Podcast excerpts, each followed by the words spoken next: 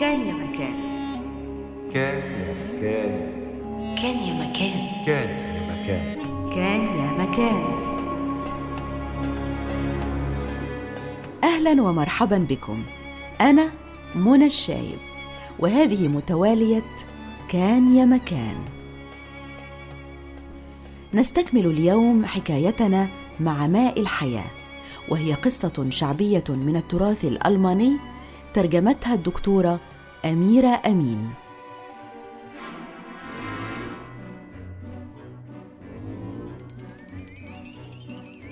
انتهينا في المرة الماضية عند الأميرين الأكبر والأوسط المتغطرسين اللذين توسل أخوهما الأصغر للقزم كي يفك لعنته عنهما ويطلق سراحهما لكنه لم يسلم من شرهما. إذ أخذا يبوحان لبعضهما بغيرتهما من الأمير الصغير لحصوله على ماء الحياة الذي سيقربه من والدهم الملك ومن ثم الملك. واتفقا في الأخير على الانتقام منه. فماذا سيفعلان يا ترى؟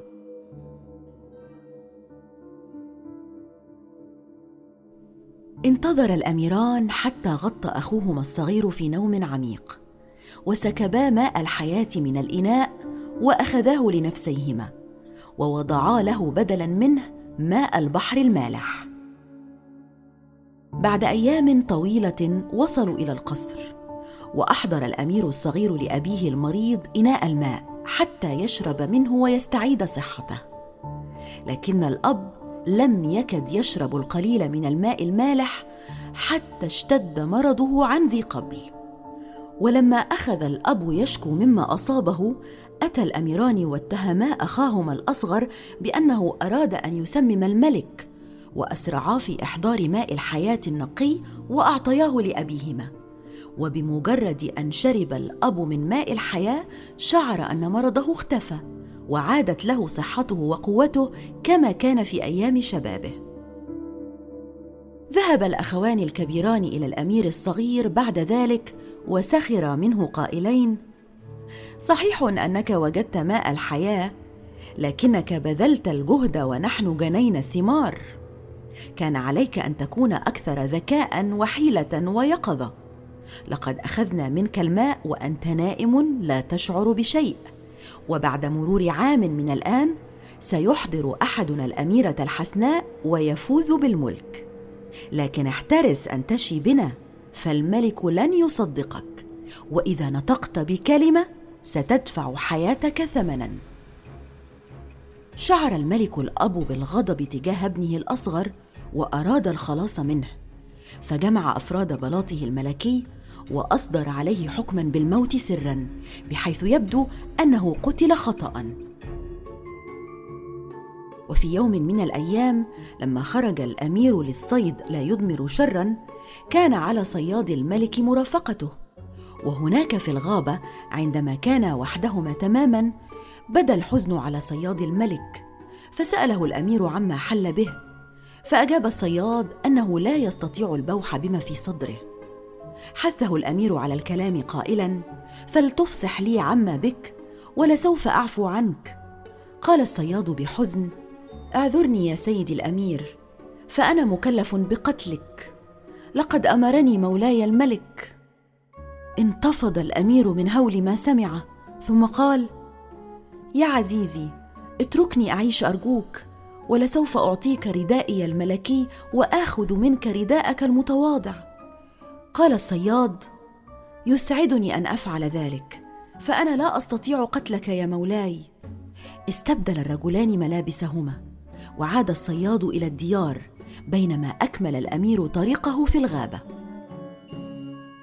مرت الأيام وفوجئ الملك بثلاث عربات مملوءة بالذهب والأحجار الكريمة مرسلة إلى ابنه الأصغر.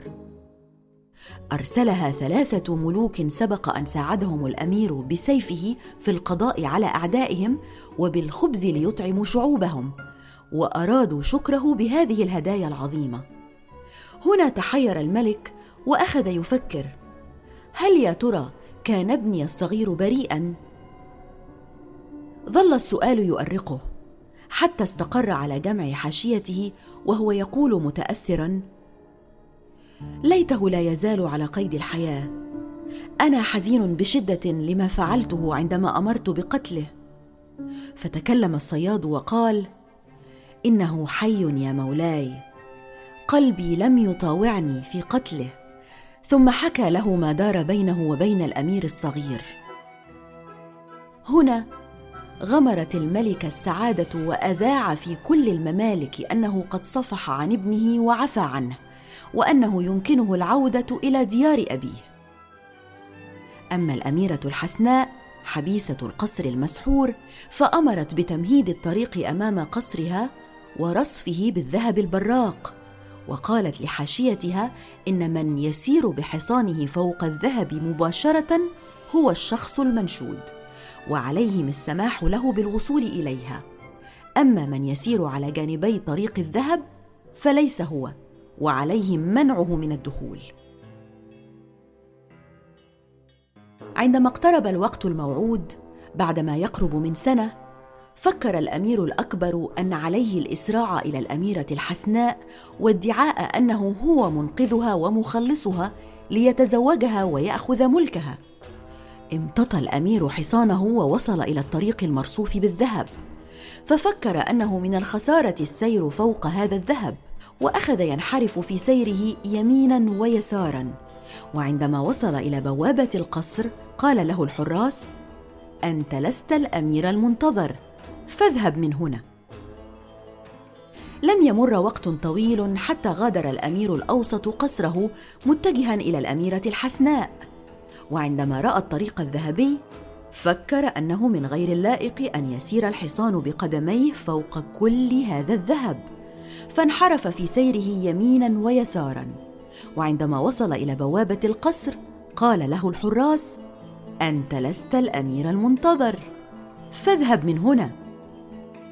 ولما انقضى العام بالتمام والكمال أراد الأمير الثالث الخروج من الغابة والذهاب إلى أميرته الحبيبة لينعم بالحياة معها بعدما ذاق من شقاء. انطلق الأمير في طريقه ولم ينشغل فكره سوى بالأميرة حتى أنه لم يرى الطريق الذهبي فسار بحصانه فوق الذهب دون أن يلحظ ذلك وعندما وصل إلى بوابة القصر انفتحت له. واستقبلته الأميرة بالبشر والترحاب وهي تقول هذا هو منقذي وسيد هذه المملكة. أقيمت الأفراح وساد السرور أنحاء المملكة وفيما بعد أخبرت الأميرة الأمير أن والده الملك قد عفى عنه ويتمنى عودته. عاد الأمير إلى أبيه وحكى له كيف أن أخويه خدعاه وأمراه بالصمت. غضب الملك وأراد أن يعاقب الأميرين لكنهما كانا على علم بالأمر وهربا إلى البحر ولم يعودا مرة أخرى ابدا.